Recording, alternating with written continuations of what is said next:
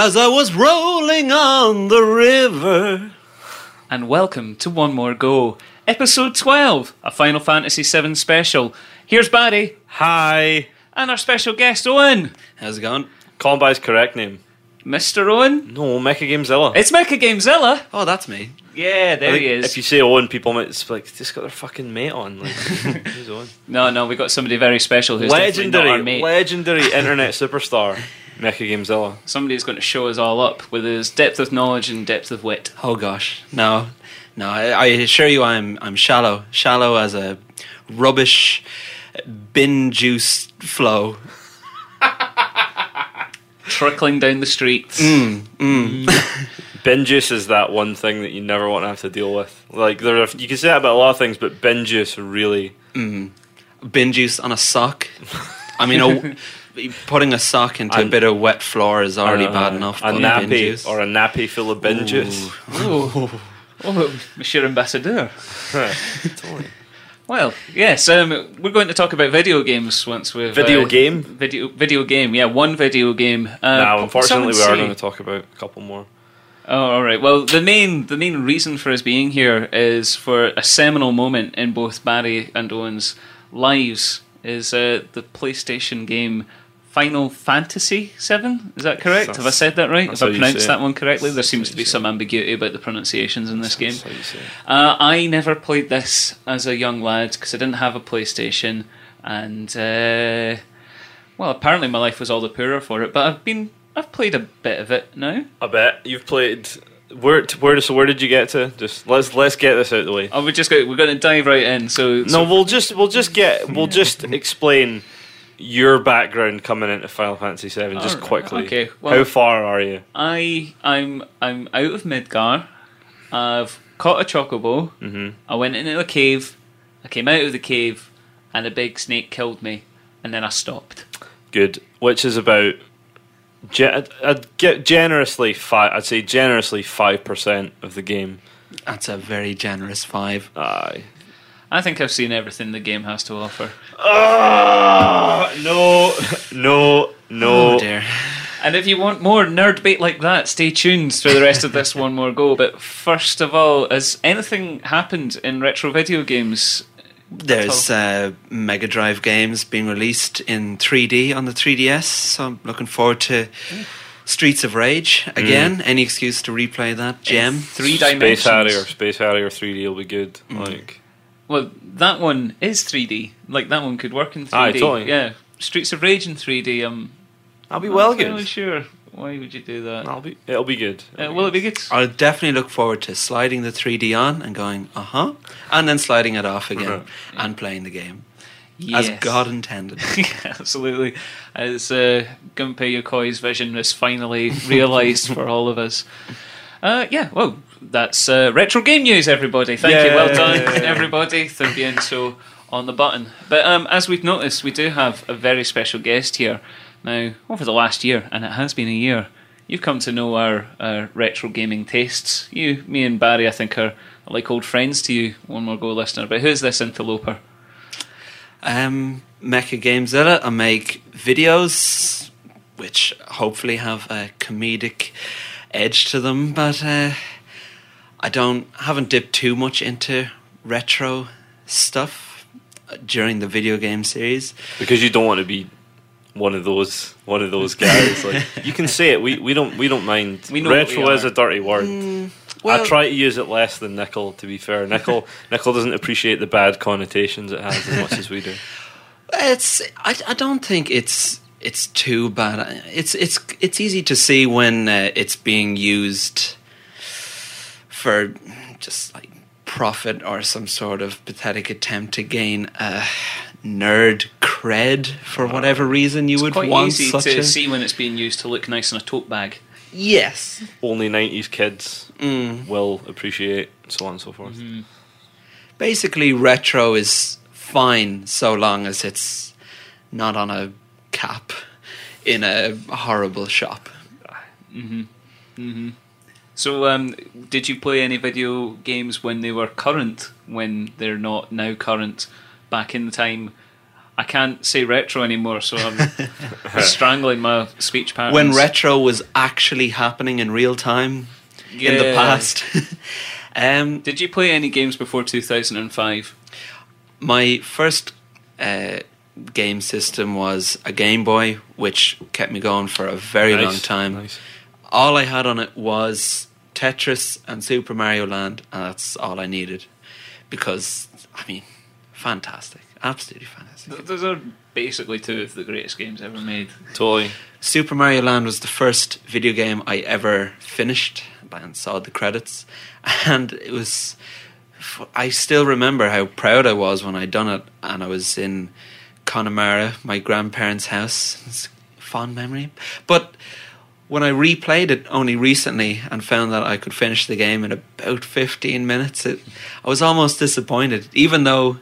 It's so often the way that you replay a game from your childhood and find it's much more difficult than you remembered. This was a case of this is a lot easier than I remembered, Mm. and I just ran through it. Uh, but I remembered it as such a struggle, and I was so proud when I'd How old it. were you when you first did it? Um, I, I I really, I really can't remember, but it would have been. Early 20s? One. Somewhere in that range? Um, well, I, I do know that I had the Game Boy for uh, the period up until the Mega Drive was around because I sold my Game Boy and my Game Boy games so I could afford the Mega Drive, which is what I moved on to then. Ah, so you weren't a- You, you didn't have a SNES then. You were a, a Mega no, Drive. I was, lad. I was Mega Drive. Up top. Um, so you, you you had to get rid of your uh, your Game Boy to fund your your next next habit. Yeah, and even that continued because I didn't get a PlayStation until I sold my Mega Drive and my Mega Drive games to afford my PlayStation. So I was always, Right. I always had to be entirely on the one system. What was your What was your favorite console? You had a Dreamcast, right? Uh, no, I didn't have Oh, a don't Dreamcast at the actual time, uh, but I bought one more recently.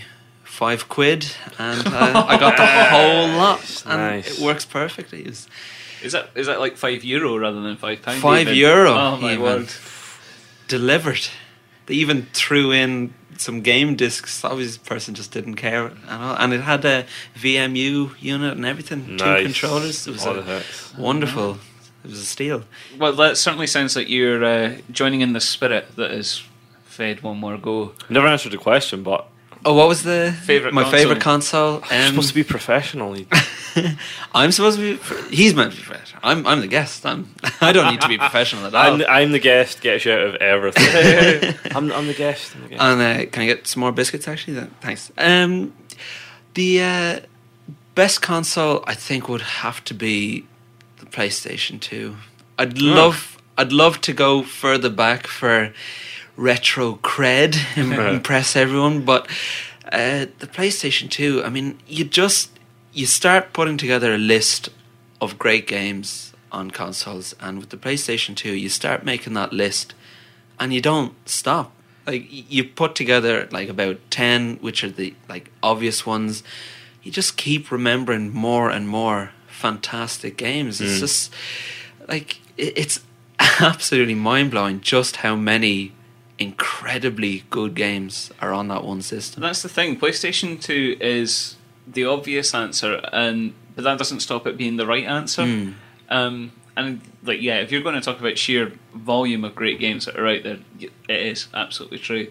I'm enough of a prick to say that it's not my favourite because I've got more fond memories of the Saturn, and plus it does make me look cooler, which I think is important. Which is important because for the last sort of 15 years, it made you not look cooler. It made you look uncool by some considerable margin. But at least now you've finally come into your own. Yeah, uh, well, Just as you passed the prime of your life as Yeah. well, Nicole. The only reason it makes me look cool now is because uh, Barry Toppin from that Game Wank thinks that Saturns are good now. totally. And uh, I like I planted the Saturn season one too. So Yeah, all the Saturn talk that's been happening on the One More Go episodes previous to this has me very keen. You've And been I've- listening to one more go. well, I figured if I was going to be on it, I should. Barry, we've made it. we've made it. We've made it. It's good. Well, this has went international. Fans in the Eurozone. I listened to a few minutes on the train on the way over. Well, that's the very least we can ask from from any listener. Uh, right. So, well, let's let's start talking about this very special game, this very important moment in both of your lives. Let's Totally. let's have a little bit of music. I understand there's music in Final Fantasy VII. There is a lot. There is a lot. Let's play a little bit now.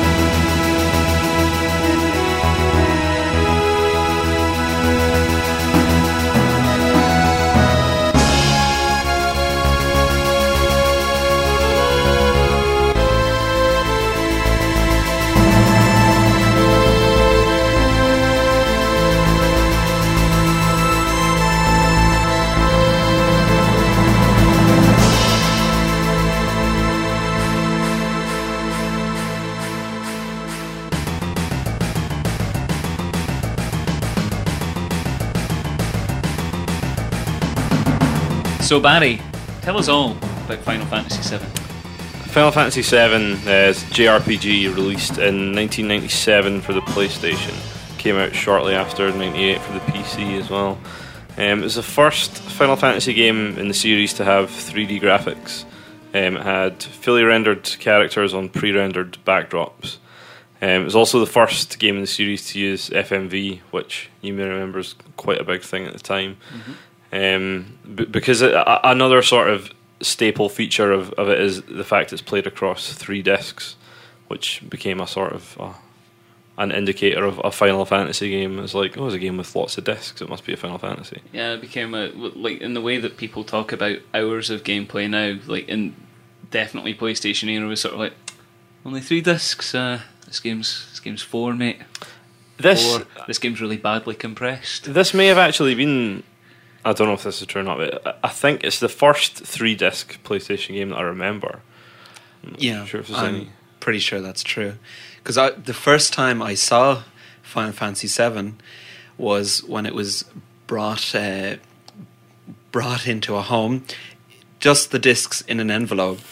I was like, "Here's a game," and it was these three discs, one and no one had any idea what was going on. So- Turmoil, panic in the streets. There was no one seemed to have any idea of why there'd be more than one disc. So I, I'm pretty sure it's true that that was a, a relatively new idea. Interestingly, um, this was the first Final Fantasy sort of mainline game that saw a release in Europe, which Mhm. I didn't didn't really until I saw it. I was like, oh yeah, shit, totally. In early sort of PS1 JRPGs, you always hear about them being dumbed down for the West.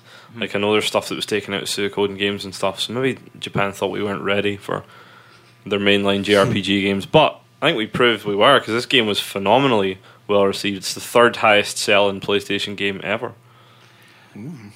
Well, I I remember at the time, um, just everyone had it and everyone was playing it, and the the um, the, the kind of people who you wouldn't think would have any interest in that sort of game. I mean, I had friends who were you kind of uh, stereotypical just football game Mm. players who were playing Final Fantasy VII and loving it. Like all, everyone I knew who had a PlayStation also had Final Fantasy VII. So you'd be hearing in the playground everyone talking about uh, that Sephiroth. Uh, it was total playground chat. I, get- think it started. I mean, it bec- I think it became popular just because of the graphics, because the graphics really were a leap on at the time. I mean, we'd had like two years of PlayStation, and you know, like I think Wipe in that first line of games, Wipeout was the game that made people sort of stop and think, "Oh wait, this is a next generation." But this was the one with like um,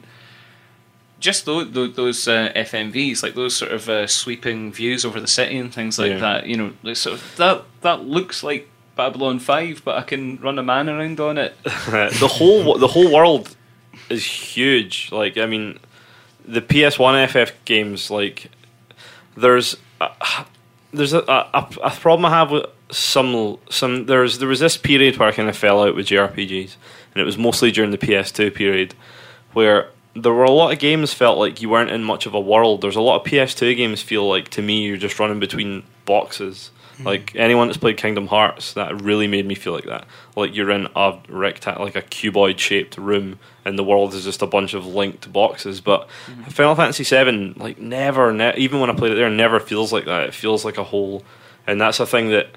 Even though there was such technical limitations, because you know it was a PlayStation One, some of the worlds in PS One games are some of still some of the best.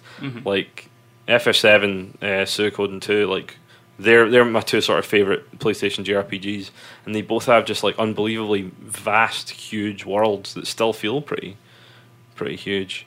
And that was the thing that it was introduced to me like through playground chat. Uh, friends of mine had it, and it was the kind of thing where like they'd swap memory cards because like I can't get past the materia keeper. Like, can you get past him for me? Um, Is this them all coming to you because? no, you I never, I never had it. I never had a PlayStation. All right. So I didn't get a PlayStation until maybe 19, even 1999, maybe I think. So I played this after a bunch of my mates had already played it. First time I ever played it was like a, a disc three save file. Didn't even play it from the start. Played the last part of the game. It's interesting thing about the size of it as well, because didn't that um like wasn't it originally going to be on Super Nintendo? Well, yeah, I mean, uh, development started in 1994. Um, it was it was intended to be released on the SNES, and then it was moved to the N64. And there are some like so there are some kind of beta, very early beta videos kicking about of like what became FF7 running on N64. But um, because the cartridges obviously required like, like the, the- sorry, the game required a lot more storage than the cartridges had. They had to they had to move it to and the 64 CD-ROM double D was just a, a glint in Miyamoto's eye. Totally. And I mean, this was a big loss for Nintendo because this is when they lost the Final Fantasy series Yeah. and never got it back. It's just um, it's a shame because that's what killed cartridge gaming at home. That's what killed instant loads. But uh, you can see why it happened. So, um, FF7 was produced by the sort of the core Square SquareSoft uh, Dream Team, uh, produced by Sakaguchi, of course, Hironobu Sakaguchi, the creator of Final Fantasy VII. Um, directed by Yoshinori Kitase. Uh, the music, of course, Final Fantasy veteran composer Nobuo Uematsu. Um, but this is this is where the first this is where FF7 is the first game where there's sweeping changes across the Final Fantasy series, and the biggest thing I think was the replacement of character designer uh, Yoshitaka Amano was replaced by Tetsuya Nomura, who is I've written next to this warning, warning, warning because Tetsuya Nomura is the man. He's the linchpin in the what is now the Final Fantasy machine, which is so far removed from what Final Fantasy was. Right. Nomura's respons- We'll get into what Nomura's responsible for, but he's responsible for a lot of terrible things which have really affected the Final Fantasy series in a bad way. So, but this is the first telltale signs when uh, Amano was replaced by Nomura as character designer. Not that Nomura didn't do a pretty stellar job in this game, just. That, well, those hairstyles I think are probably the most iconic thing about any of those designs. Did you ever try and sport a cloud? I think I think everyone wanted the cloud at, at one point, but uh, the the thing about Nomura is like this. Maybe it's one of those cases where um, there's someone who is best when just not in charge, because there are there's a lot of people like that who are very talented but just need to be reeled in mm-hmm. a bit before because like his contribution to Final Fantasy VII seems like hugely important. I mean, like just the feel of like moving away from that the old-fashioned idea of these worlds, which sometimes could feel a bit stuffy. I don't think I'd have been interested in Final Fantasy VII at the time that I originally played it, unless it had those sort of influences, like making it a bit more not quite steampunky, but just like the, the fact that there'd be technology alongside Well, yeah. magic. And- Final Fantasy VI was very very steampunky, and then FF7 was more of a kind of cyberpunk Yeah. slant on it, which Cyberpunk's worked for the really worked for the time. Mm. Like, That's what gets me. I mean, it always seems very sort of Blade Runner. Um, well, that opening li- shot is basically just Blade Runner. Like, yeah, it's got those sort of like little grotty shanty towns that Mm. are like you know everything's underneath everything. It's all very bleak. Reminds me a lot of uh, Beneath the Steel Sky as well, which I don't Yeah. think probably had any influence on the game at all, but uh, it's there. Um, on the subject of the theme change, before we get onto that, um, we should probably say what the game's about. All right, okay. Um, Nickel has the official SquareSoft synopsis from the time. Okay, so this is uh, so is this what they told people in order to get them interested in the game? I believe so. So, I think it was might have been on the box. I think it's on the back of the box, maybe. I know what's on the back, so I'll be able to confirm. ah, nice. Is this what you read late into the night when your parents When- kicked you off the PlayStation? Yeah, when I wasn't allowed at it, I'd just go over that manual. I brought the manual to uh, relatives' houses when we were visiting because I'd rather read that than in just waiting to get home again. Not the newspaper, not a book, not a conversation with your relatives. No, no, just no. just The grab a little bit FF7 hold on. manual. uh, I'm pretty sure I worked my way out of every will by holding that Final Fantasy VII manual. An energy manufacturing mega company known as Shinra Inc. is harvesting the sheer life energy of the planet, known as the life stream, as a simple fossil fuel. The life stream is processed and made into products ranging from electricity and heat to mako and materia. The latter two materials can work miracles, granting the wisdom of the ancients to the user. However, the life stream, like most of our fuels, is finite in supply, and the planet's life form is being malevolently, malevolently drained by the constant exploitation of Mako by Shinra. Although aware of the harmful effects, they function without remorse. However, the real battle lies not with a corporation, but a force much more competent from the distant past. A long thought dead warrior bent on becoming a god by draining all the life stream from the planet has risen again and will stop at nothing to achieve his goal.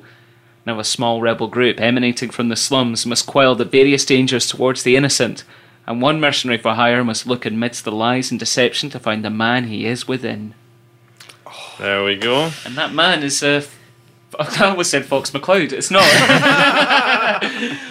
Now that would have been quite a game. Like it's um, Cloud Strife. Cloud Strife. That man is Cloud Strife. The man with the spiky hair, the uh, the I could, icon. I could feel myself welling up during that description, which I confirm is not on the back of the box. Because the back of the box is more like, look at this! Buy it! It's the best! and uh, it's 15s. So, ooh. Oh yeah, oh yeah. That's uh, that's an odd thing about it. The the the uh, there are some fairly adult themes occurring, but the uh, the the uh, asterisks out most of the swearing, except Yeah, for they do, one. they Uh, censor. except for one. Shit gets left Barret, in. yeah. but- Well, Barret sort of says shit apostrophe t. Like they're trying to approximate a shit. Yeah, But, shit um, makes it. And I think just fuck got the boot. Maybe. Yeah, but um, Barrett, can we talk about characters? Yeah, because uh, Maybe in a wee bit we should explain the, the basic gameplay premise first. I believe. okay, We'll, so we'll come we'll come back to you. Don't okay, Um, so it, FF7 plays like the JRPGs of the time. You know, you have um, field graphics where you run about environments and you pick up items, and then you get in random encounters. random are- encounters. Shut up. Here we go. So it begins. It's like it's the core fucking feature of an entire genre of games. But why can't I decide whether or not I want to get in a battle or not? because then you'd have to you have to fight battles as part of the storyline at some point. Yeah, but why why can't I like sort of right? I want to get to this bit to move along the story. Why can't I do that? And then when I'm like sort of happy with where the story is, Because the game because the game would be completely unbalanced and you'd get beaten all the time. But you do it in Dragon Quest. You can see the folk running around. You do it in Pokemon. You can avoid the tall grass. What's what's your opinion? I'm, I'm just so disgusted. um, no, I think like the random encounters works fine because um, if you're, I, I- certainly remember back when I was playing it the very first time. I was an absolute shambles going through the first time. I I saw the random encounters as a hindrance, and I wanted to avoid them. And I'm sure if I had the ability to avoid them, I would have. But I mean, the battles that's the game.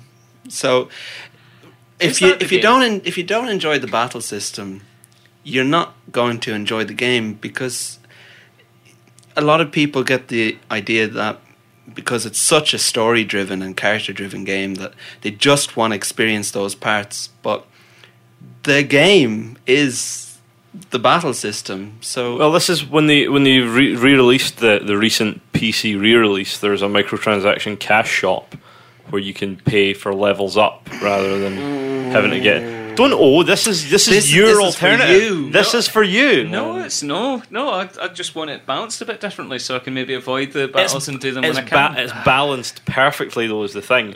Like I, I when I was a kid and I played through it, I would run away from. n- 80 90% of battles there's no run away from the random encounters and then you get to a boss and you get your ass handed to you mm-hmm. it's and just you run away. aye god I went in this without an instruction manual. I, I'm just like in my head. I'm like, oh, but it's assumed. But of course, it's not assumed because you've never played a Final Fantasy before. No. But yes, you can run away from battles. Ah. ah. But I'm, I'm see. Uh, you so would. Lester, you, there's going to be about twenty you of these moments throughout you- this podcast. you would rather it was visible encounters though. There were monsters. Yeah, running- yeah, and then like if I like w- like if I'm in the mood to battle, I can run over and hit the monster. Like it works for some games. Wouldn't work for FF7. Though. Okay. I'll Okay, explain so- why. I'll, you I'll get. turn-based combat. You get your turn-based combat. So you can hit people with your sword. Can you do anything else to them? Yes, I mean there's something that we'll, we'll come back to and go into in great depth is the materia system, which um, lets you use magic, your typical RPG stuff, fire, ice, lightning, um, and then you have summon spells too, which I'm assuming you've not seen any of because you never got far enough. No. Which um, summon giant monsters, and you get like a nice wee cinematic that goes with that. Oh, that sounds quite fun. Yes, it's awesome. Um, and then there, there's other, there's lot, lots and lots of types of materia, and it's a very, very wonderful system. But again, we'll come back to that because it requires much. So, I mean, this is it. You have your, you have your field, you have your battles, and you have your world map, and that's that's really the the three main things that make up Final Fantasy VII. Um, and sort of apart from the setting, like like we said, it moves into a very the opening chapter is very. Well, a lot of people talk about the overall characteristics of Final Fantasy VII. It's related to the mid the Midgar s- section, which is the opening chapter of the game. That's the dystopian city. That's the Blade Runner bit. Yes, it's this sort of junk city run by the Shinra, who've just where the, the all the all the poor people live on the slums, and all the rich people live on a different level built above the slums. And the whole first section of the game is you know Cloud and Barret.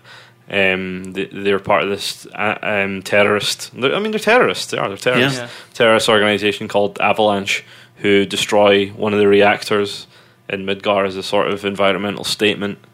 And then you know it takes you through this thing of you meet, you meet more characters, and then that, that's sort of the opening chapter. It establishes the themes of you are an environmental terrorist. There is an evil corporation, but beyond that, obviously, once you're introduced to Sephiroth, the main antagonist, as a whole myriad of storyline changes beyond that. But mm.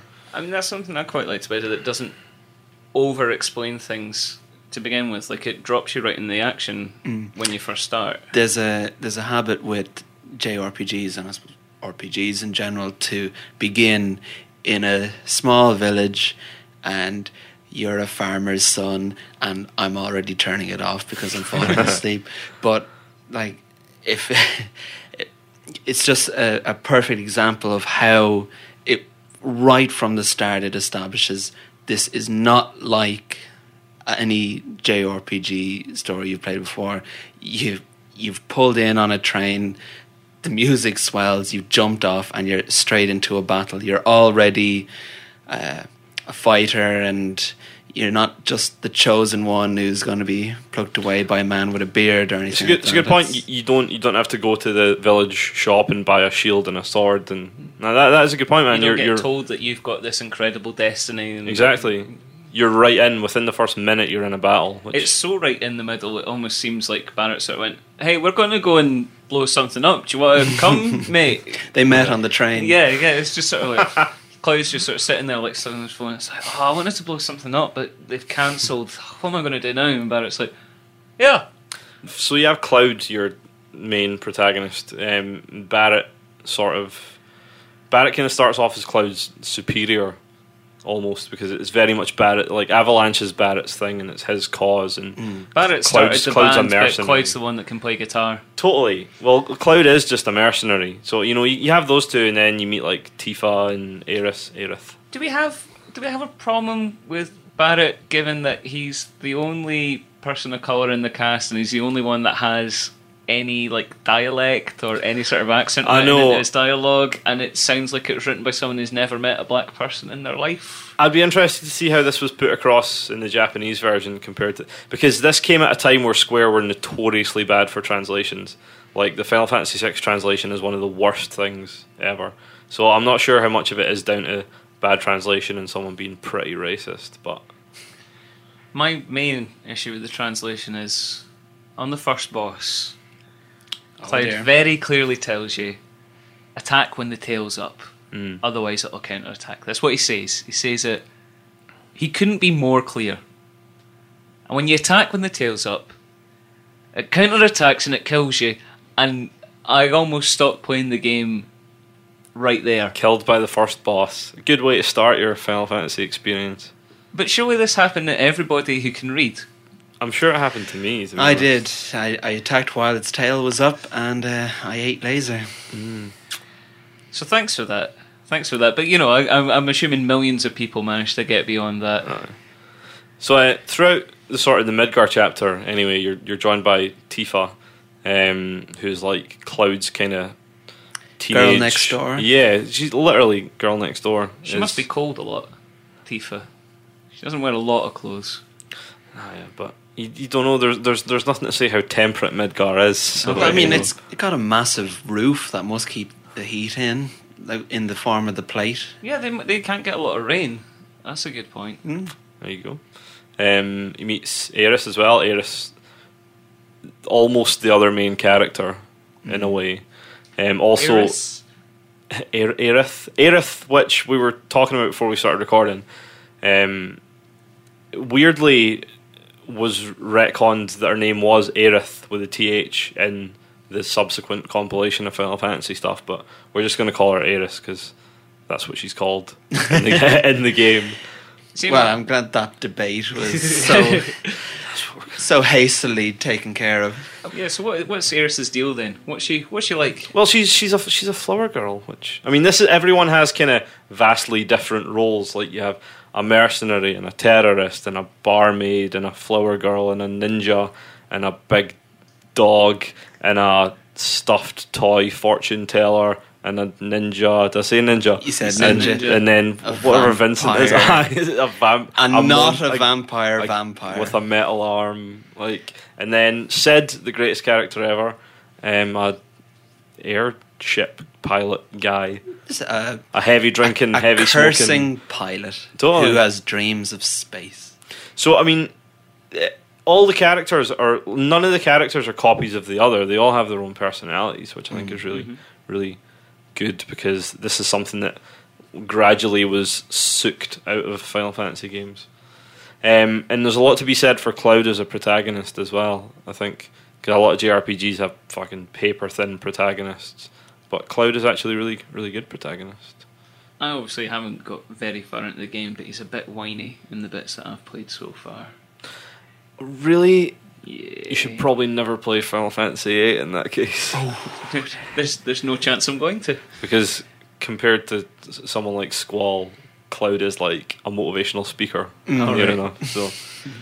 But cl- the funnily enough, being named Cloud Strife, the man has a lot of strife, and he certainly has the biggest the biggest journey throughout the course of the story, where he sort of has to discover himself in that. But he always manages to be, I think, a pretty good protagonist. Yeah. And there's important to note as well. There's a part of the game where he, he kind of is out of commission, and uh, Sid Sid becomes the leader of the party, which may or may not be the greatest thing ever. So You get to enjoy that run animation. ah, he runs like kind of Dolph Lundgren runs. I don't know if you've ever seen Dolph Lundgren running, but he runs like Sid. Very nice. Hmm. So we've uh, we've been in our big cyberpunky dystopian city, and we've discovered that there's a, a shadowy corporation running everything, and then it turns out that uh, there's an ancient guy who's got beef. He's not really ancient. He's just been dead for a while. Okay, and Se- Sephiroth, the ultimate bishy, comes and cuts a monster's head off, and then you basically you spend a large part of the game chasing him around.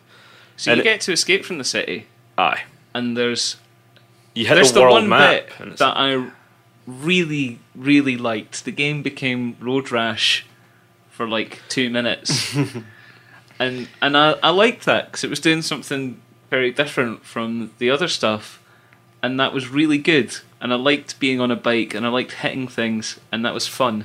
Outside of the storyline, um, obviously I like that that road rash bit. Now, does it have anything else that sort of steps outside of the gameplay in that sort of way? Is there anything sort of striking? It's hard, so much. I mean, there's there's the motorbike thing. There's a section where you race a snowboard. You go. There's a snowboarding section. There's a sort of weird submarine mini Submarine, game yeah. section. I mean, are these all similar sort of racy sort of things? Or? No, they're all pretty different. completely different. And I, when you think about all these extra things that you can do, like submarine and snowboarding, and I just imagine people who were working on the game, oh, like such an immensely huge project, so big in scope, nothing had ever been done with the likes before, and then to have someone tell you, we also need you to program a, a motorbike racing segment, like you just feel like turning to your boss or supervisor, whatever, and tell you, like, "Are- are you absolutely mad? See, things like that always strike me as that's like the programmers messing around because, like you said, like most of the gameplay throughout the whole game remains the same. It's just those sort of turn-based battles and things like that. So that's down to like the art team and like the writers to come up with that stuff. And it feels like the programmers are sitting around so like, all right, so we got the turn-based battle going. Aye, do you want to do a bit with motorbikes? Aye, all right then. But um, uh, there's is there any other sort of mini games in there? Um, well, there's a plethora of mini games in Mm. the Golden Saucer. which is like the theme park area in the game. And it's where like the basketball and the arm wrestling mini games and stuff. You did tell me there was basketball, And I'm- there I'm was. sorry that I've not got to the basketball. But there's This- chickens or something. Oh, chocobos! The, yeah, the chocobo racing is like a whole separate thing because it's a system of racing and breeding, which has like proper matters in the game because there are parts of the world map you can only get to once you've bred a certain type of chocobo. that Which can- is like a giant chicken that you ride around on like a horse. Aye, a Final Fantasy staple. But All right. I mean that. I mean that. That's a whole. No, I mean, none of not like you look at the, you get the chocobo racing, the snowboarding, the motorbike, and then all the wee arcade games like uh, Moghouse. Now, And Barry, you're not going to not mention the uh, CPR minigame, I'm sure. Yes, the CPR mini game. um, at one I was point, terrible at that. Yeah, I, I couldn't get to grips with what it wanted me to do the first few times. The marching mini game. The marching minigame. What, what do you have to do in the CPR minigame? in the CPR minigame, uh, you find there's there's a body of water and uh, a little girl is drowning. It's not funny. um, So what you tell them? but yeah, she's she's brought up onto the side, and uh, a local resident insists that Cloud perform CPR on her, and you're given a a small display showing your lung capacity. Some ba- badly rendered lungs. very badly rendered, and uh, you push a button to begin inhaling, and uh, once at max, you breathe into the young girl, and um, with any luck, save her life. And it's just another bizarre little moment that goes by. it's the bizarre stuff. It's the moments that make the game. I think there's enough like quirky moments, funny moments, extra gameplay moments throughout the game. This, I mean, this has more stuff like that than any other JRPG. Mm. Like there is more sort of. Per, I don't want to say personality because it does sound a bit wanky, but there's the, there's this whole fucking the world is going to be destroyed storyline on, but at the same time, there's so much fun stuff in this game Mm. too. It's like totally not all. It's an absolute delight Mm. at any time. Like if you if you want to focus on the um, the serious side of the story, there's plenty there for you. But at any at any point during the game, you can take a break and do something pretty light-hearted. No, you're right. I mean, that's which is important considering how heavy the story can be Mm. at some points. Um, Does anything happen with the character development that you maybe weren't expecting? Does anything happen to any of the female characters, for instance? Is there any really important moments that have proliferated the wider gaming culture that even I, as somebody who had never played Final Fantasy VII before three weeks ago, was actually aware of? Yeah, there's there's there's one there's actually one really big one where um, there's like a mini game where you play Tifa and you get in a fight with another female character, uh, character Scarlet, and you have to button bash circle to see who can slap the other one the most times. And That the- is revolutionary the stuff. the influence that scene had for the next few years. I mean, I mean, I remember I cried Aye. when it happened, and I know lots of other people. It's just cry. after Tifa's been put in the gas chamber as well, which Mm. is That's really another little little mini game in its own right as well. p- pick up the key. Mm. That's, um, but yeah, I mean that that's that's the really big one. There's a there's a small thing too where Aeris gets killed, but I don't. She what? It's kind of it's that's Not Aerith. There's a whole there's a whole nother side to the plot that involves Aeris and the holy materia and how it's the sort of opposite number to the black materia, and Aeris goes to goes to pray to you know awaken the powers of holy or whatever and gets killed by well gets killed by Jenova. It's Jenova, not not yeah. Sephiroth that kills her. It's just Jenova's manifestation of Sephiroth. I think it's the um the most. It sounds a bit nerdy to complain about it, but it's like what people get wrong more than anything else. It's just that there's this idea out there for years, and even people who've played it, just like Sephiroth killing Aeris, and it's just it wasn't. It it never was. Like, Totally. did Sep did Sephiroth ever meet Aeris? No, No, maybe in some of the extended continuity stuff. only in my fanfics. Aye, sorry, but no, I don't, I don't Are you a shipper for uh, Sephiroth I'm an Aerith? aggressive shipper. so yeah, that's. I mean, that that was a big, a big, massive thing because a character that central, you never really expect to, to die. And you can like build her up as like a member of your party and have her be like your your go to like healer I mean, and stuff like that and it- go on. but all that a- work. It's only right that it be like that because if it if it gave any indication at all that uh, she won't be she might not be hanging around too long, don't get too comfortable, then it wouldn't have been such a shock. I, the fact that you can get it to level four limit break, at Yeah, all you can you can is- pretty much max her out before she dies. Now, what does that mean? Well, we'll come back to limit breaks Oh, when, okay. once we get into the the the the meat of the battle system. All right, go on then, Barry. But I was Beat just me I. I was just going to say I was just going to say like on the subject of Aeris dying, there is another character death uh-huh. um, shortly before shortly before that where Cait, Cait Sith is a weird character. Cait Sith is a, a robotic cat that rides on top of a robotic stuffed Moogle that's a fortune teller, but is actually being controlled by a guy called Reeve, who's the mayor of Midgar. He's a member of the Shinra, and like he infiltrates your party through this cat, talking cat that he controls. Nothing suspicious about that. I've never seen more nodding in polite understanding. I, d- I- I still don't understand it though. It's like, Ba- is he Barry always, is explaining this character straight into Nico's eyes, and Nico is nodding in a way that almost makes even me believe he's following it. And don't worry, Nico. Nobody understands. I don't. I don't. I've read understand it. many, many X Men comics. This is this is normal. This is this Entry is- level. Yeah, this is entry level. This is not like um, a British psychic who got killed and then reanimated in the body of an Asian ninja who turned out to be a clone of somebody else. This is You're right. This is better than that. So he, even though he's like a controlled robot, he almost has a. a it's hard to tell if sometimes he does have an independent consciousness because there's this weird scene with with Cait Sith where he goes to the center of the temple of the ancients and he has to sacrifice himself to solve the puzzle within, so the black materia hmm. will be revealed.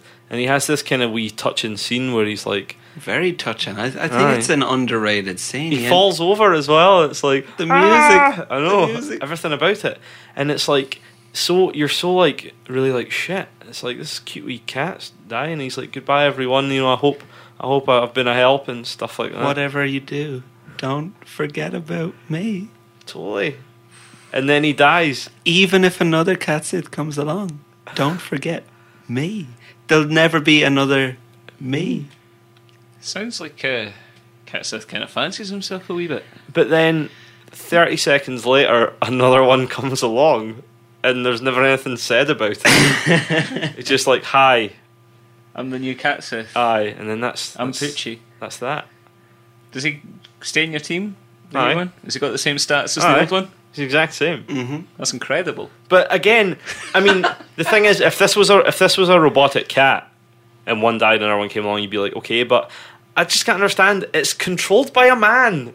Like, does it have its own consciousness? It's controlled by some guy in Midgar And who miraculously manages to always be controlling it. yeah, I mean, it, it cuts to Reeve in boardroom meetings at the same time that he's part of your team. And what? Has he just got like a Tamagotchi Cat Sith app on his phone? There you are. Case closed. So, yeah. So I mean, that that kind of that really about does it for the storyline and the characters. I mean, that's probably explains. You, you've either heard enough that you want to play it or you don't want to play it. Yeah, you're either into this or you're not. I'm I'm having to admit that I'm I'm not. I, I've I've bailed. I've bailed on this. So the I, real mean, I can see why you like it. I can see why lots of people would like it, and they'd be entirely right. It's it's just it's no me. it's just not comics, is it? It's not. I do have a tiny attention span, and I know that, and I own it. And I wish every game could be Osu Tatakae Ouendan, but Well- they can't. On like I, a a reason that people normally cite for hating this game is they think the graphics are terrible.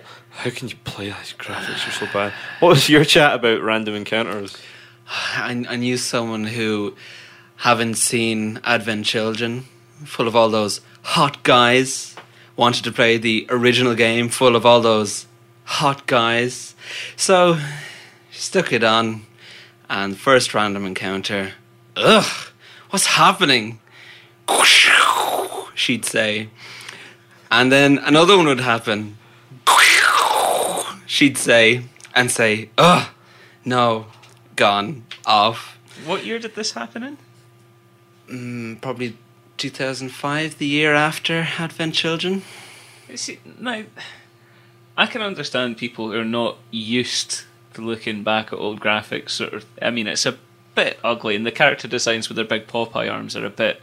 I think Odd. the field graphics are a t- like they've not aged so well, but I think the battle graphics are still pretty good. Yeah, I think all the enemy it was designs, definitely character impressive at the time. But I the, think, uh, I the, think the best thing, I think the pre-rendered backdrops. I'd put I'd put the pre-rendered stuff, the backdrops, the environments against anything. Even today, I still think they look amazing. Yeah. the one problem in those pre-rendered backdrops is, is that so much of that game descends into can I run on this? Nope. Can I walk it? what bit do I need to run on now? Can't jump up that little bit. You know, if- jump down that. If you press select in the field, a wee a wee pointer appears above your head, and it shows you where exits from the areas, and green arrows are things you can can climb up and down. Uh, no, I've no idea that happened. There I'm, you go. I'm getting more impressed with Final Fantasy VII because any grievances that are being brought up, like, oh no, that's you can sort that out. The main the main thing that that happened back in 1997 is this game shipped with a manual. I think. I think that's the important thing that happened. Well, when I was a kid, I just pressed all the buttons and see what they all did. Anyways, maybe Yeah. a, a dead. Well, dead I know in the very yeah. first battle I was in, I couldn't come to terms with the fact that you pushed the circle button to select. I You know continuously, how long it took me to get aye. over. Oh. I Oh. continuously pushed X. That's apparently a big thing in like PlayStation development because like the Japanese they did Uh, they there's, there- absolutely there's put a the Japanese that way and there's a Western way. Well, They, they Isn't put the buttons that way because like circle means yes and cross means no. It means Yeah, cancel. you see but- that in lots of games Yeah. like Bishi Bashi Special and so on. Like if you've done well, you'll get that red circle. It's whenever you've been playing a game, uh, just any game that has it different, and then try and then you try to navigate a Metal Gear Solid title screen. It's like ah, ah. I It's, always uh, have that issue. like- For any of our football listeners, it's like going from FIFA to Pro Evo controls. That's one for uh, that's one for the big demographic there. So materia. oh, Um, good. the thing that a lot of JRPGs at the time that I've went back and played, the battles are tedious because battles on their own, there's only so much fun you can have in an actual battle. It's selecting things from a menu, and the the real enjoyment comes from what you gain from doing those battles. And a lot of PS1 JRPGs, you don't get enough. You get a level up and it increases your stats. You know, the thing, the, the great thing about FF7 is not only do you get a level up, but there are new limit breaks to learn and there are new spells and abilities to learn through materia. Limit breaks, briefly. When you receive a certain amount of damage, you have a thing called a limit meter, which builds up to full. And when that gets full, you have a limit break, which is like a, a special attack, does lots of damage, does lots of cool stuff. And there are, for nearly all the characters, there are one, two, three, four, five, six, seven limit breaks. So six to learn over the course of the game. So, and you learn these through using limit breaks a certain amount of time, or by killing a certain amount of enemies. So that's one extra thing apart from getting a level up that you can learn. Um, but the system, every Final Fantasy game has a magic and a summon system, and the materia system for me is definitely my favorite. The way it works is your weapons and your armor have a certain amount of slots. Into these slots, you can put one piece of materia, whether that be magic materia, which I'd said cast spells, summon materia, which summons monsters, command materia, which is stuff like sense or throw or steal, steal. Um, support materia, which when paired with other materia will have special effects, um, and independent materia, which does stuff like boost your stats and other stuff. So through this system, you know you get AP, AP after battles, which levels up your materia. So you have fire, and you get a certain amount of AP on it, and you learn fire two, and then you learn fire three. And there's a lot of materia. There's a lot of magic. There's a lot of summon spells, and you're always you're always finding it and you know throughout throughout parts of the game you're always finding new material and there's new ways to do it. And that's on the surface that's how the materia system works. But Because you find like the material like in the game, they're just like wee jewels that you find like lying around, eh? yeah they are. That's what what is crystallized mako becomes materia is one of the, how, it's how it ties into the storyline So is there like a sort of something to like wandering around trying to find this stuff? Is it particularly well hidden, or is it all just sort of found in the a lot of it's the quite well hidden It's uh, there's all sorts of different ways at different points. A lot of it's just scattered about. There's some you'll only find from certain shops. There's others that you'll only get through uh, achieving certain side quests and so on. So mini games in gold saucer for example mm, So mm, like when you were playing it as kids and like your mates, did, did somebody find like a really super obscure materia and they had a really cool attack and you didn't have it and you were really jealous and so you Oh, hit yeah. them and you got in trouble with your mum? yeah. The Oh. the two best the two best examples of that are uh, N- uh, Knights of the Round is like the ultimate summon spell. It does the most, the highest damage attack in the game,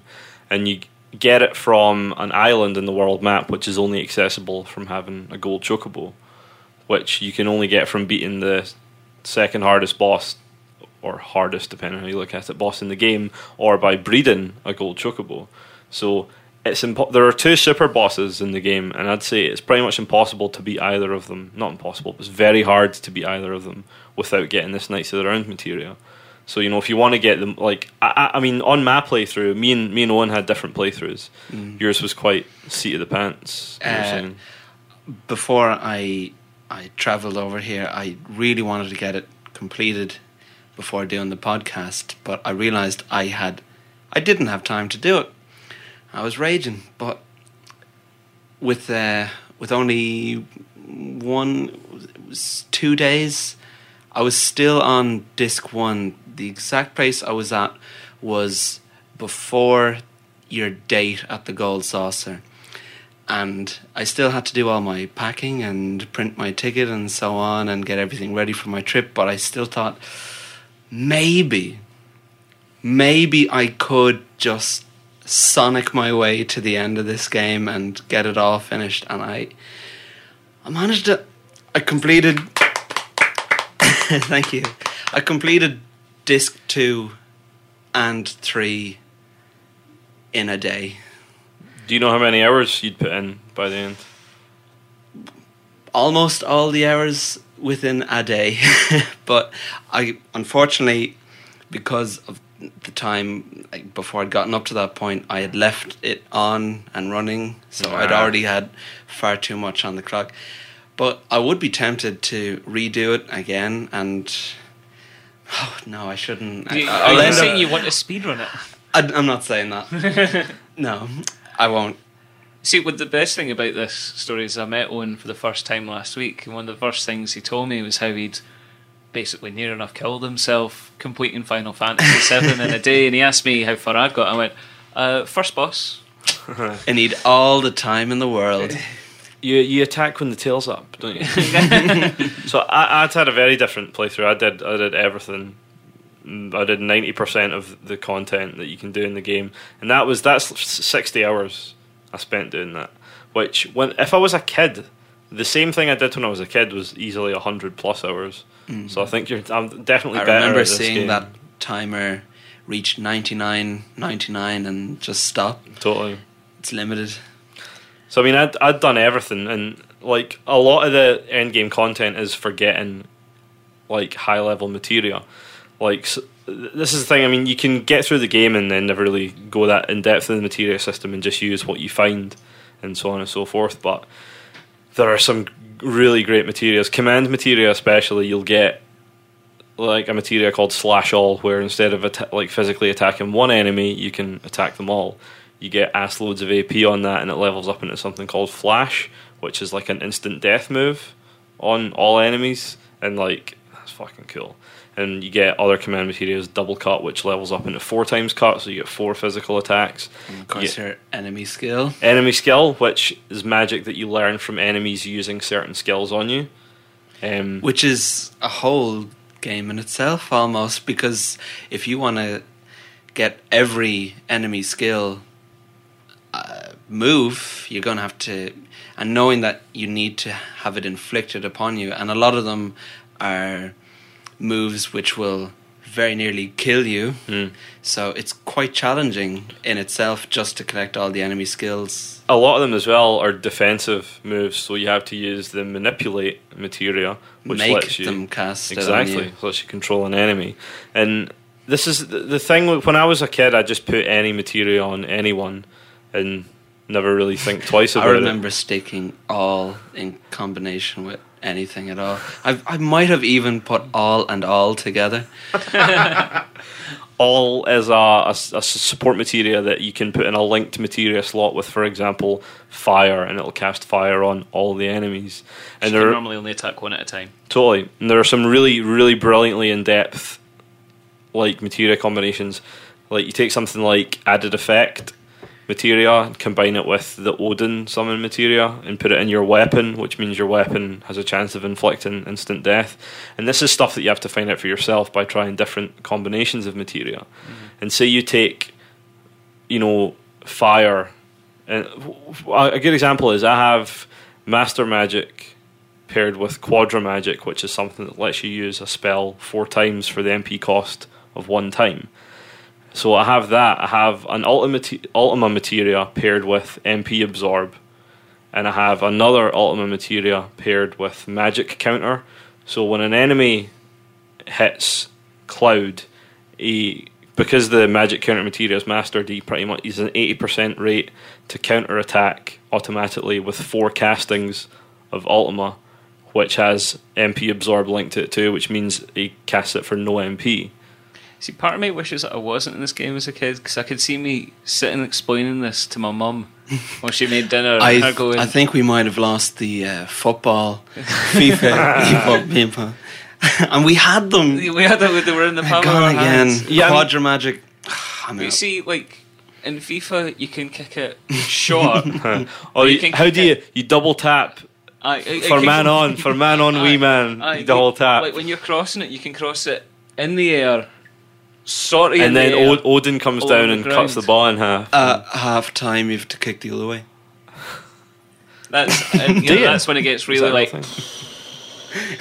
so th- you know through through the materia system finding what works for even different characters like i played this time where cloud had mostly summon materia because certain types of materia have certain stat gains and stat cuts like so you have a chance to with later Final Fantasy games, a lot of the characters at high levels became carbon copies of one another. I feel Final Fantasy X is a pretty bad example of that. As every character just basically becomes the same character with the same. A, a lot of people tell me the um, grid system is the sphere grid system is the best system in any Final Fantasy game. I say mm, because exactly as you say, everyone just becomes the exact same, and I think that's a shame. That like you should still have the feeling that certain characters are still a class, even if it's Agreed. not a straight. Like me, at no point does Final Fantasy VII imply that anyone is of a certain class,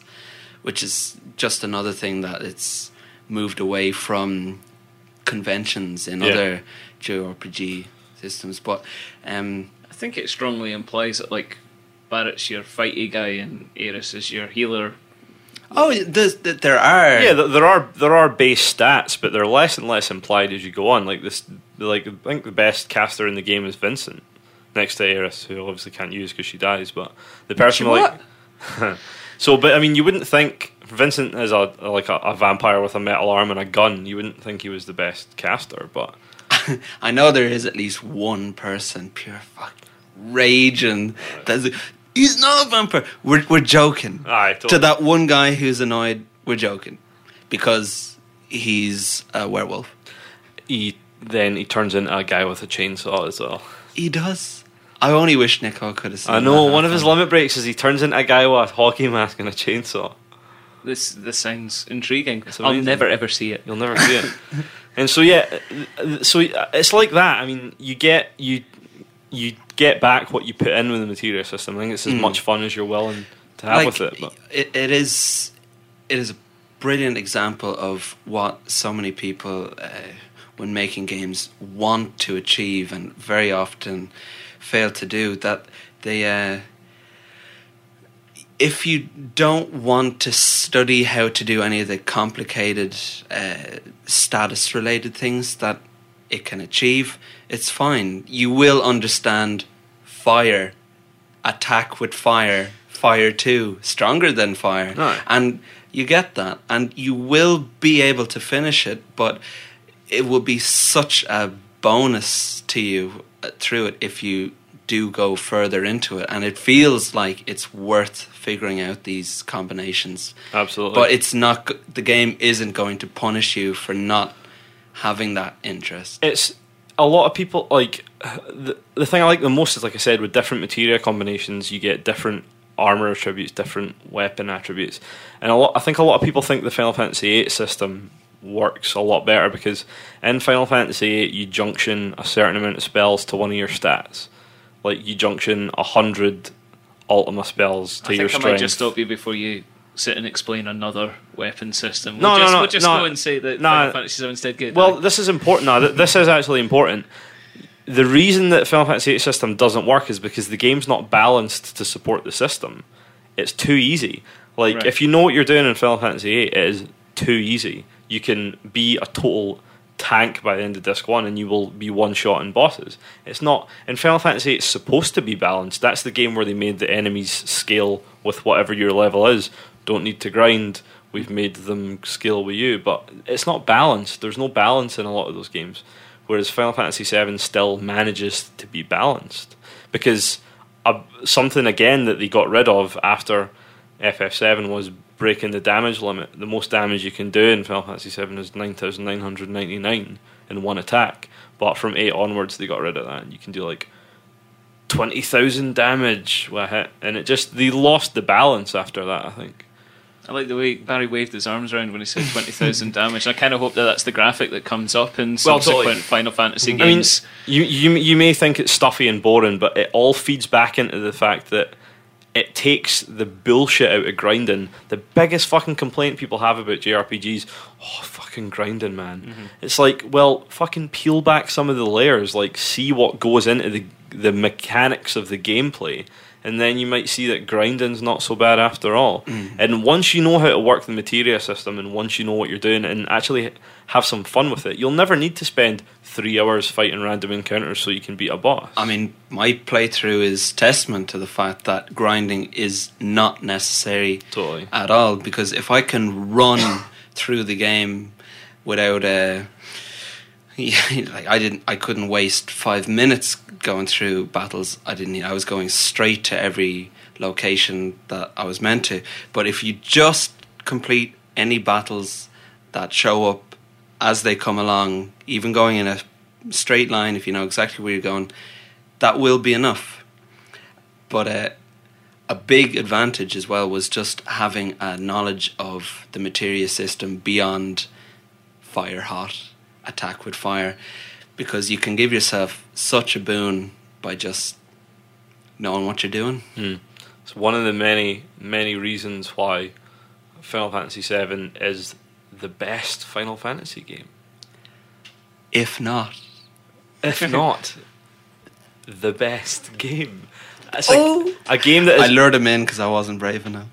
What really amazed me playing it through, and especially considering I was rushing through it, was I couldn't believe that the emotional moments were still able to hit because, you know, I know the game so well that you know how it is. If you know something well enough, the emotional impact of a lot of the things that could be lost over like it's just many years have passed like, i know there's a lot of stuff that i used to like that i now see is just melodramatic rubbish that Mm.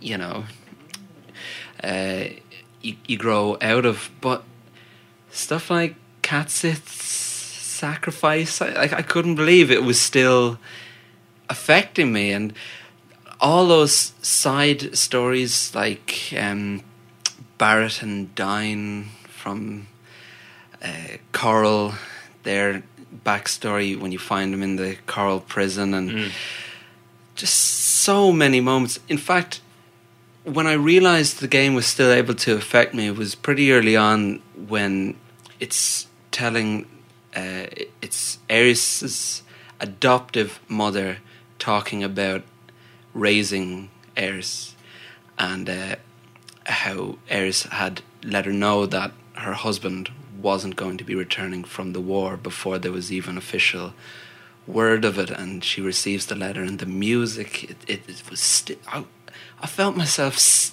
yet again letting my horrible cold heart just open up and letting that world and that char- those characters back in again and just welcoming them back fully and just the music. So what you're saying is, is that Final Fantasy VII taught you to love?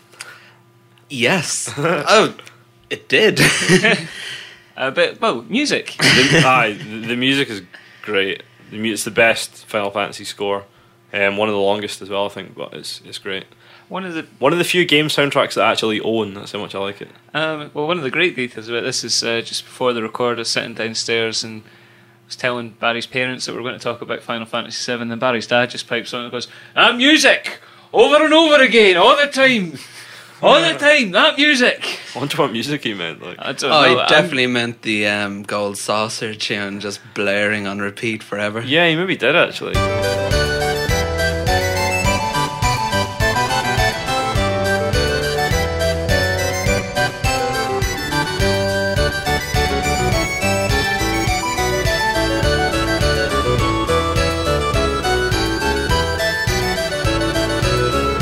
That, or it might be like I really liked, um, uh, like after a battle, like when it tells you like your XP and stuff like Aye. that. Now I don't know if this was just like the system I was playing the game on, but like uh, there was a lot of sort of processor slowdowns, so like that tune ended up sort of sounding like there was a real sort of push to beat in it. Dun, dun, dun, dun, dun, dun, dun, dun, Oh no, that's, No, is that not happen on the original one? Oh well, it, it made me think the music was a lot more clever than it is. But it's pretty raging otherwise. Yeah, I see. So yeah, what? A, so I think I think. Well, you're not sold on it. I think it's probably one of our Well, one of our faves. like I was saying, like I can see why. I'll- a game that if I- you're I like into it I can see why more it now. would sucker you in, but that, Sucker. that- Sucker, oh, Sucker so grudging. I, know, I, well, I didn't mean that pejoratively. I can see why you idiots would love this shite Uh, game. that sort of that sort of like level of melodrama and anime sort of storyline. It it doesn't do a lot for me generally. Um, Well, uh, so it, I'm it gonna was on be. to. I'm going to be talking about uh, the anime side of things when we move on to the Advent Children, the inevitable Advent Children. Takes talk. us on to the, the legacy.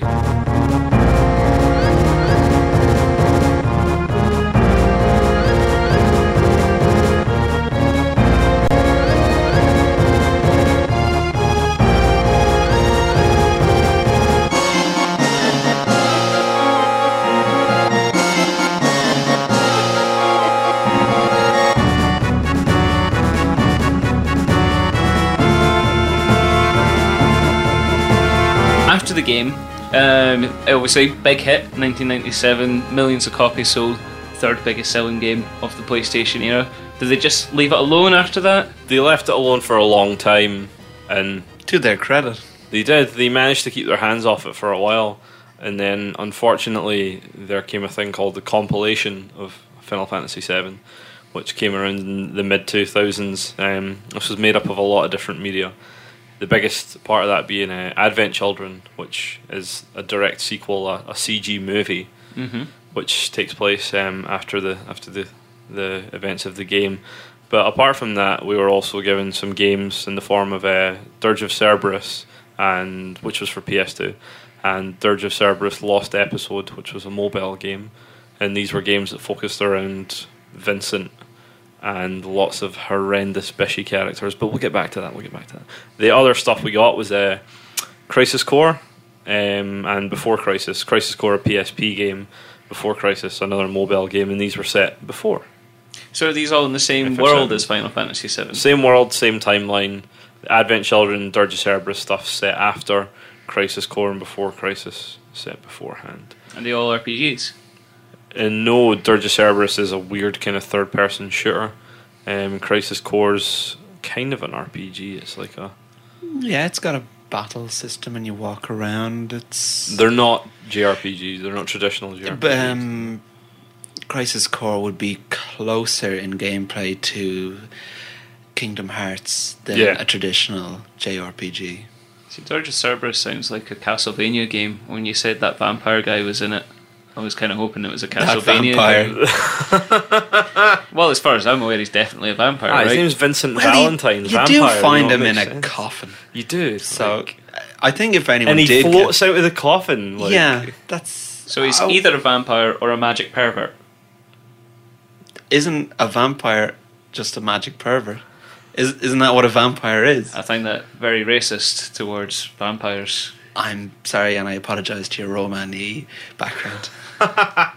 Um, so apart from the games, and we got some other stuff. We got uh, Last Order, which was uh, an OVA, an anime OVA, which retold part of the FF7 storyline, and uh, On the Way to a Smile, which was a, a collection of novellas. I know, I know. So a big problem with where do you even start? Where do you? I I know where to start. Uh, with Advent Children, seeing as that was the the first kind of big, it's coming back. The the biggest thing that Tetsuya Nomura squeezed out of his cock at that point. Of the many things that he squeezed, out of Squeezed a few things Yeah. out. the, God, the God. tone's been said. um, I'm getting the impression you don't like this.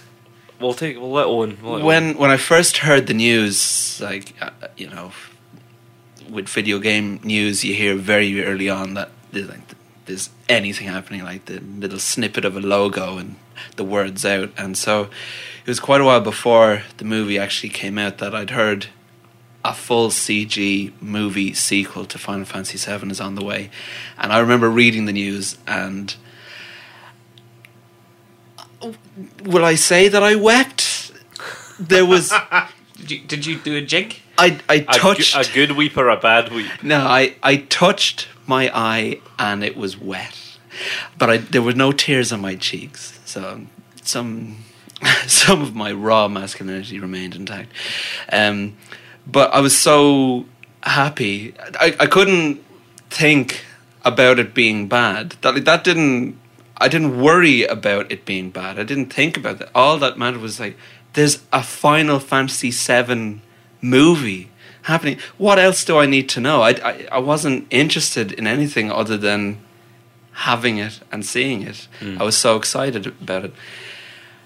And it's actually taken quite a while for me to fully accept that it's not good. Even after I'd seen it, there wasn't an initial disappointment. I, I, I told myself for quite a while that, I mean, I certainly bought it enough times. I own it on UMD for Oh no, you didn't. Oh, yeah. I was going to make a joke about watching it on UMD, but I don't need to. I don't think I ever watched it on UMD, This but I certainly like- owned it. This sounds like the sort of cognitive fuzz that surrounded a lot of Star Wars fans walking out of Phantom Menace the first mm. time. So that was that was fine. Y- Yeah, it was pretty much. I mean, there's certainly overlaps there in. Uh, It's weird in that they managed to continue this. There, there's definitely a vibe runs through all the compilation of Final Fantasy VII stuff, but it is not a vibe that is even remotely related to the original game. it's like they do seem to work together, Aye. but just not with the game. And I asked myself if that was just because I have an idea of what the game is, you know, because of mixed feelings with nostalgia and, you know, pers- like how I feel about the game. Maybe that's skewing my view, and this actually does fit in with others. But, you know, having replayed it, it's just, no, it's far and away just tonally and the the meaning and the and all the characters, which Uh, I'm sure the- we'll get onto. But let's get on to that right now. The the cat the, the character destruction that is compilation of Final Fantasy VII. Everything that they'd established with those characters over the course of Final Fantasy VII just fucked in a bin. You, you have you have this basic basic decline in the quality of characters, and by the time the compilation of Final Fantasy VII rolls around, you just have numerous retcons with the FF7 um, storyline, and they're adding in all these characters that are just total bishy, pretty boy filler characters in Before Crisis, like and like Angeal in Genesis, like Angeal's like the original owner. The whole I'm sorry, was that a frustrated grunt or a sexual one? It's very difficult No. to tell from here. well, I mean, it's very difficult when when you see these character designs because you hate them, but they're so damn pretty. uh, no, Angeal. ex- explain explain the Buster Sword. Chat, like, Okay, Cloud has a sword. It's a big sword. it's the most iconic, one of the most iconic images related to FF7. Your main menu, sword. you'll see it there, and it's. I mean, everyone knows the Buster Sword as soon as they see it. I would say the Buster Sword is as iconic as whatever Zelda's sword is called. um, I know it's Link. All right, that one guy is raging again, right? You know, it's the shield that's iconic, right? Oh, right, yeah. Again, I was just tricking Barry there. Like- I think it's called the Tree Force. yeah, I mean, there was a big tree. So, ah, yeah, I'll buy that. That's Kirby you're thinking of. but the the sword does have um, an important part in the story of the game Final Fantasy VII, the original one, because um, Cloud believes that he's got a, a past, like the past that you see in Kalm, which turns out to not quite be the truth. and um, his memories have become in, in somewhat entwined with another person who was there at the same time. Nico's looking. no, I, I was I was just about on top of it. I was nearly there. it's all right. Cloud had a friend called Zack, and uh, Zack had that sword, Right. That's Um, that. Yeah, it's important to note the in FF7 the Buster Sword is Zack's sword. Yeah. that's where Cloud gets Okay. it. Okay. And after Zack is downed by Sephiroth, uh huh. Cloud takes sword and goes to take care of business. Right. And that's the origin of. This is how. That Cl- yes, sword. yes, yes. And uh, so, what? There's more. well, like, Well, this is this is the unfortunate thing. Zack is the main character of Crisis Core, the prequel, the PSP prequel. Okay. But they introduce. Cloud having Zack's sword throughout Seven is important in the way that it's kind of like a constant reminder of this was actually Zack's weapon.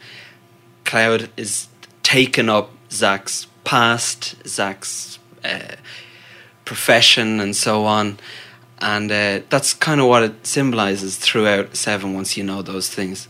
But in bef- uh, Crisis Core, oh yeah, sorry, Crisis Core. they changed the uh, they changed the story of the sword Okay. for for no reason. It's like they just give Zack the the basically the same story. Some other guy owns the sword, and then the other guy dies, and Zack gets the sword. And I just can't wrap my head around why you would introduce that plot element because that seems to imply that they want you to play Final Fantasy VII knowing that was Angeal's sword. R.I.P. Angeal. Miss you, big man. You See, the most incredible thing is, is that Owen's falling apart before my very eyes. I really want to get up and give him a cuddle because he's just he can't like it's cheapened everything knowing that Zack's just this Russian doll inside a Russian doll of a hero and Aye. and it, and it's meaningless. It's like it's like all those hours, all those hours, all your childhood. If you- if you it's meaningless. Final Fantasy VII taught you to love, and Crisis Core taught you to hate.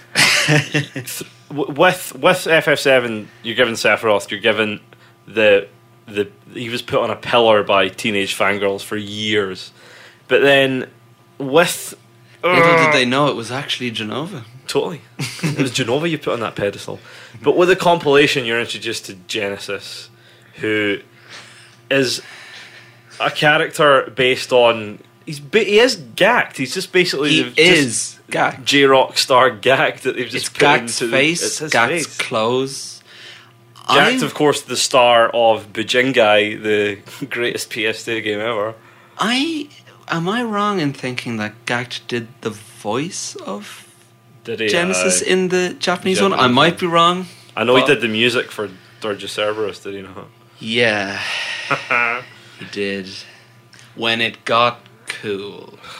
So uh, you can see where this is going. You can see why it's like, yeah, but before all this happened, there were these pretty antagonists, and but the way that, the worst thing is, where we won't speak much about Dirge Cerberus, I don't think, just because it's the super fan wanky.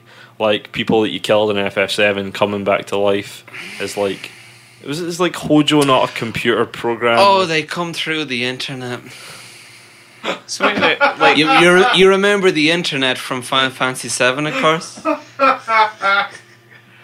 Wait, I just want to clear something on now. I know we've, we've, we've tapped onto something else that's obviously disturbed you greatly, but this Gackt guy, right? Aye. So if I understand this correctly, they, it's like if they retold Lord of the Rings, but Sauron, Sauron was played by Justin Bieber. Is that what's happening here? Well, if there was a prequel where Young Right. Sauron. No, it wouldn't even be Sauron because it'd be another antagonist that was never mentioned in Lord of the Rings. It's a prequel to Lord of the Rings where there is an antagonist bigger than Sauron. So Sauron's boss is Justin Bieber. Aye.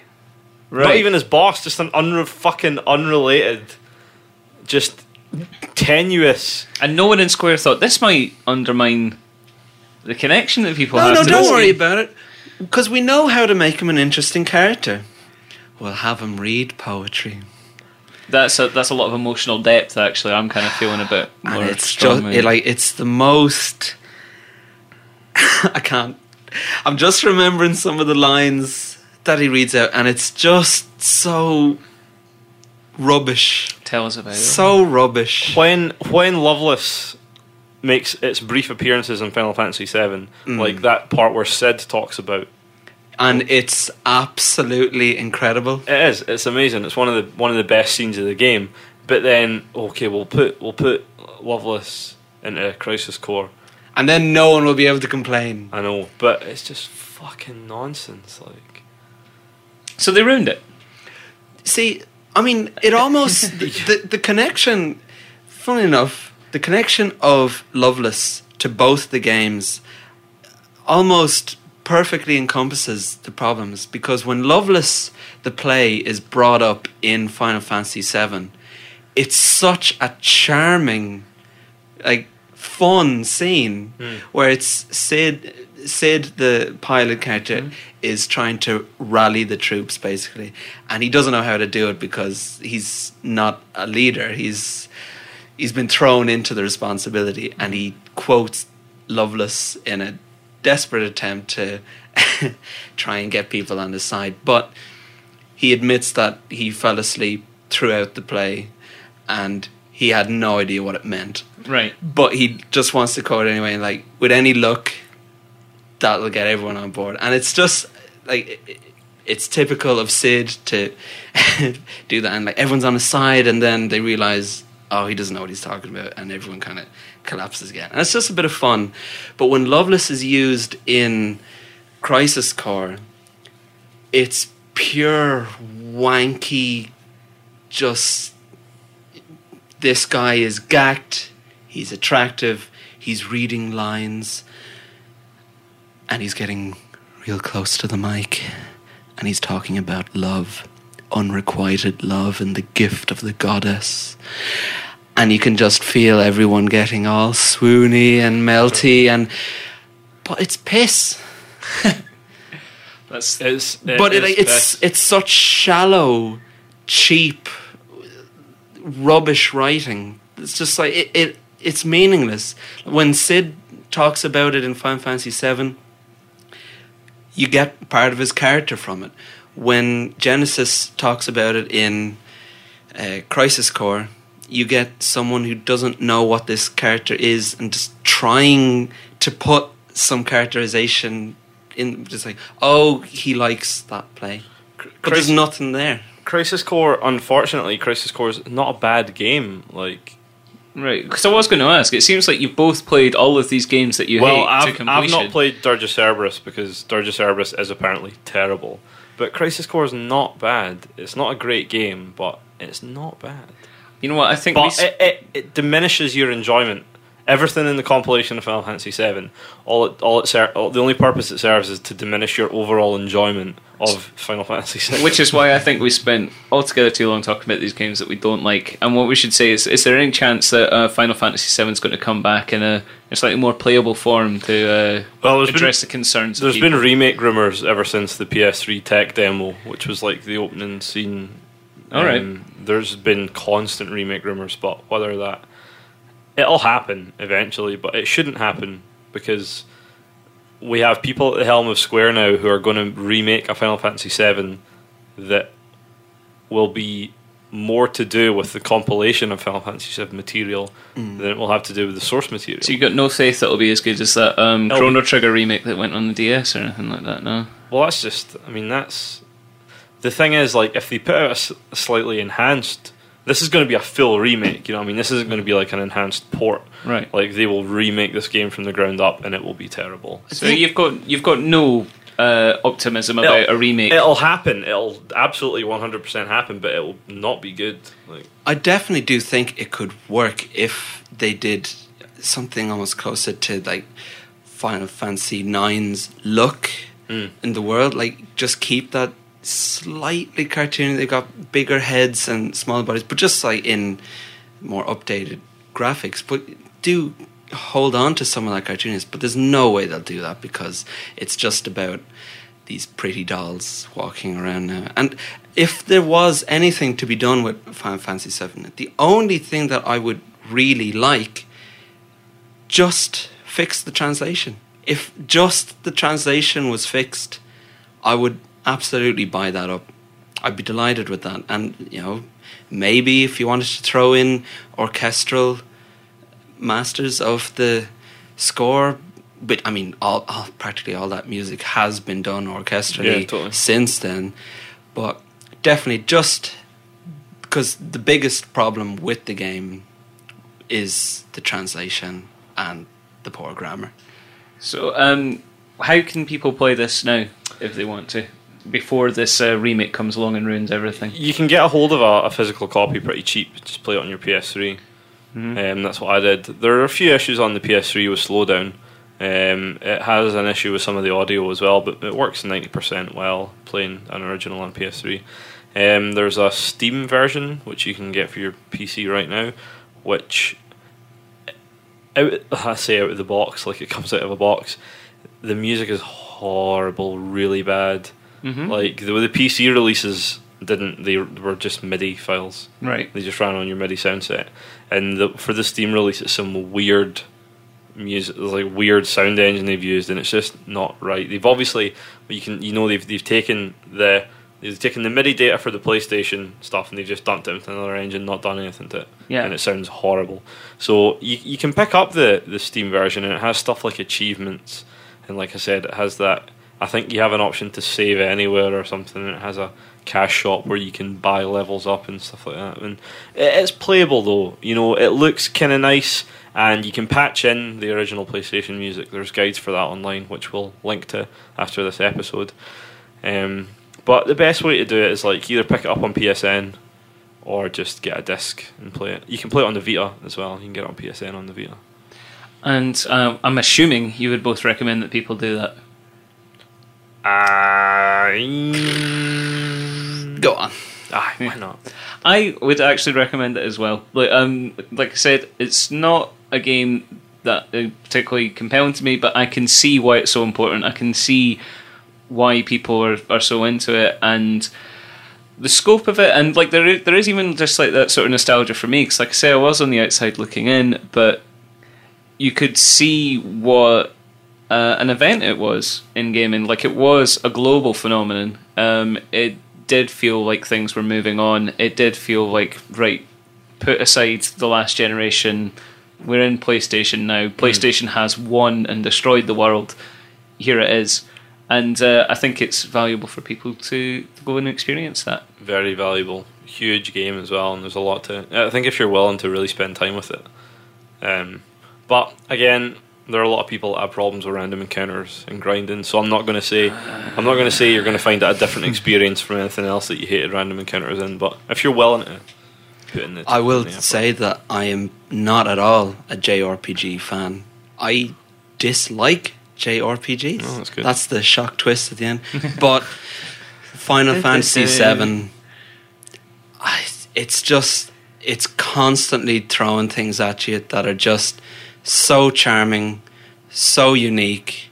They re- there's despite all the influence it's had, there's still nothing anywhere near as special as it. I would, even if you don't like it, I do think it's one of those things that you should play it and play through to the end.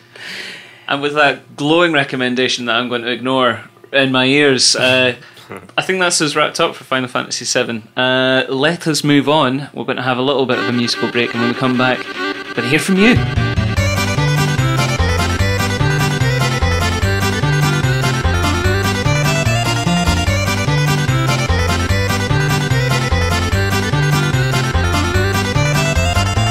So this month, uh, we given that we're doing an RPG, we wanted to know: uh, have any of you ever enhanced or utterly ruined the game by changing the main characters' names? And uh, Nichols, Nickel, the way Nichols worded the question: Has Poohface ever saved the world? Poohface. Is that that's your an- you're not allowed to answer now because Poohface is your answer. Uh, I, I really don't have much of an answer.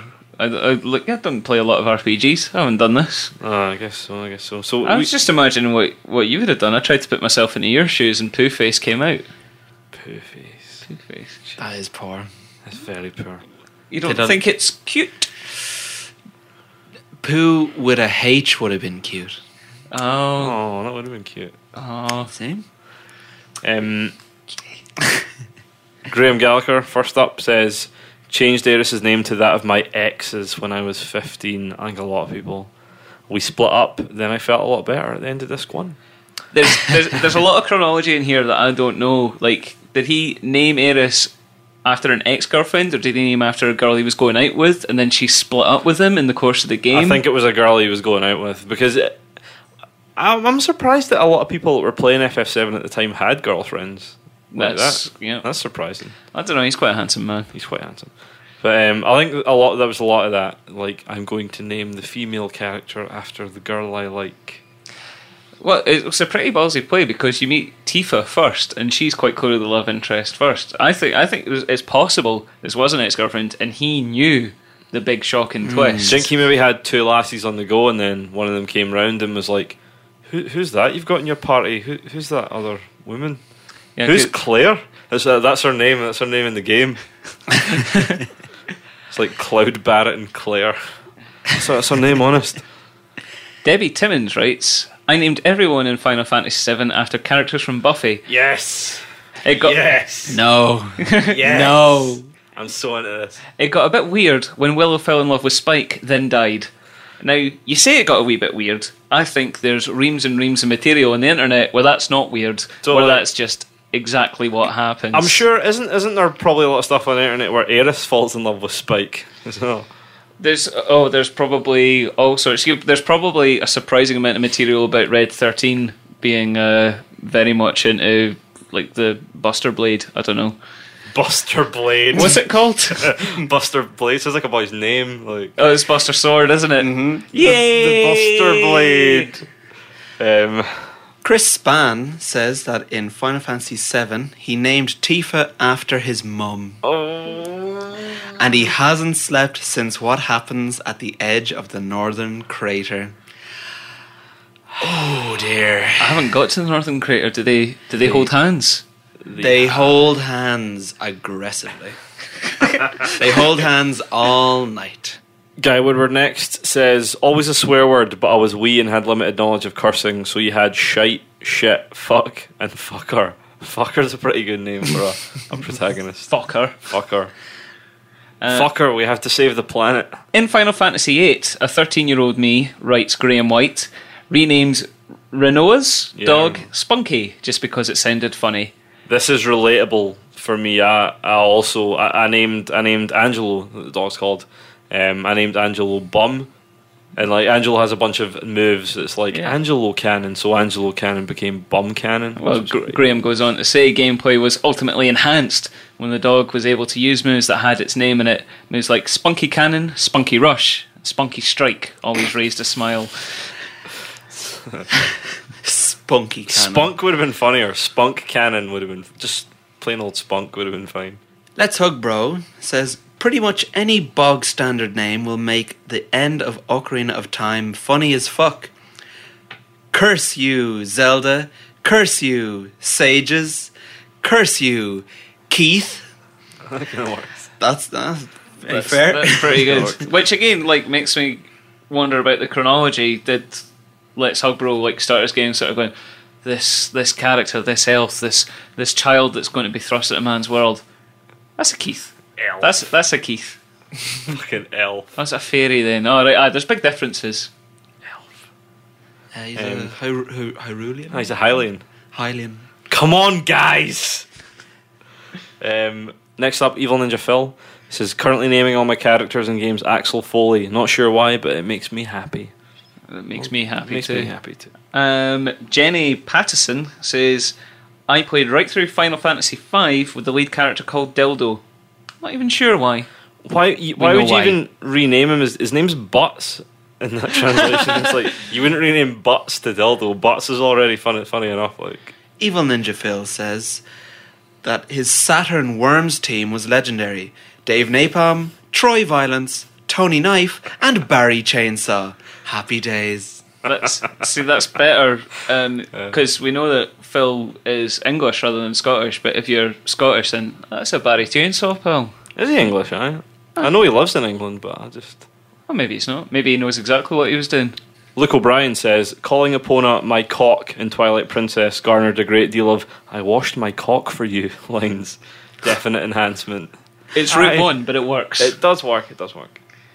Um, we've also got uh, Quills and Drigo saying, uh, At eight, my friend and I main, named the main character in Pokemon I'm Dumb. Ooh. At that age, we thought it was the pinnacle of comedy. And you know what, Quill? You were right. Last one from Alistair Mick says named Link Oh Christ in Ocarina of Time and Majora's Mask. Entertaining to hear Navi go Oh Christ 3D target using the Z trigger. I think's pretty good. I like Oh, that Christ. one. I like that one. Oh, Oh yeah pig. oh yeah. Oh yeah, bandit. Going to be naming all my characters Oh yeah pig from now on. oh yeah pig. 3D target using the Z trigger. Get, get an option to make them all run like they need a piss. Oh, you pig will never laugh, cry, or get angry again. That's a. a uh, generally, I, I was asking a lot of people when I played through FF7 on the PC recently. I was asking people for suggestions of what I could call my characters. Um, the first playthrough I did, Cloud was called 420 Smoke Weed, and uh, Barret was called 420 Smoke Wed. So, but then the other playthrough had suggestions like someone suggested I call Cloud Mister Milk, which I thought was pretty funny.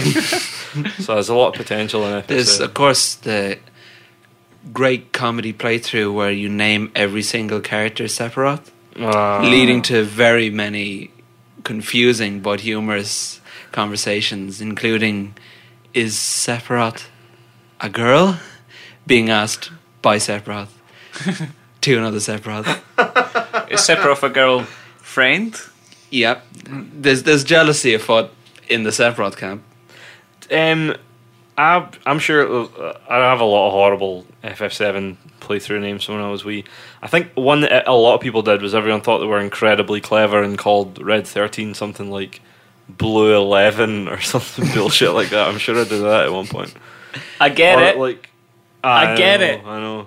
Actually, uh, I can't believe I'm going to admit this. I named Aerith Aerith on that playthrough. I just did right there. I was Oh, like, you pig! and I, I kept forgetting about it, and every time it comes up at the end when they talk about it and that, I'm like, oh yeah, fucking. I totally forgot about it. Don't know why. A moment of weakness. Moment of weakness. sold out, man. I did, man. I sold out. Like I might as well just fucking go and play Dirge Cerberus now. That's me. You What- should, because then we can talk about how good it was. Oh, totally. You might as well have renamed Clouds Anguille. Not Cura- Curaudo, is what I was going to call him. so that's it. Thanks everyone for getting in touch. Um, that's pretty much about all we got time for. Um, hope you've enjoyed the special. I mean, we did talk about Final Fantasy VII for a long time, and if you've not played it, I really hope you are going to because if you like games of that sort of scope, I, I really, really think you should play it because it's a lot of fun. I hope you'll all join us in congratulating Owen and thanking him wholeheartedly for coming here and improving our podcast and destroying oh, future gosh. podcasts by making them I was- terrible in comparison. I was delighted to be involved because I think this podcast is really good. If I can butter you up just a little, Oh, one more go, it's up there. Me and Barry are holding hands now and just agreeing. I'd never hold your hand. So to play us out, we're just going to take some FF7 music, um, which we've not decided on yet because How do you? how do you choose? choose? I mean, really, you could just play the entire soundtrack at the end of the podcast. And So that's fine. what we're going to do. Thank you, copyright lawyers. Uh, right to Barry. So yeah, here's something. Uh, what do you think it's going to be? Should we put in some predictions? I could, if I could pitch the music from the observatory room when they're learning about Nice. the. I was thinking about pitching Ropeway Station. That's damn good. Also, there's just Cid's theme. There I is. would pick the sort of uh, swampy surf thing when you're catching a chocobo. Oh, that's good too. Anyway, here's unspecified song from Final Fantasy VII, and we will be back next month for our With Christmas. Yay! Ho ho ho.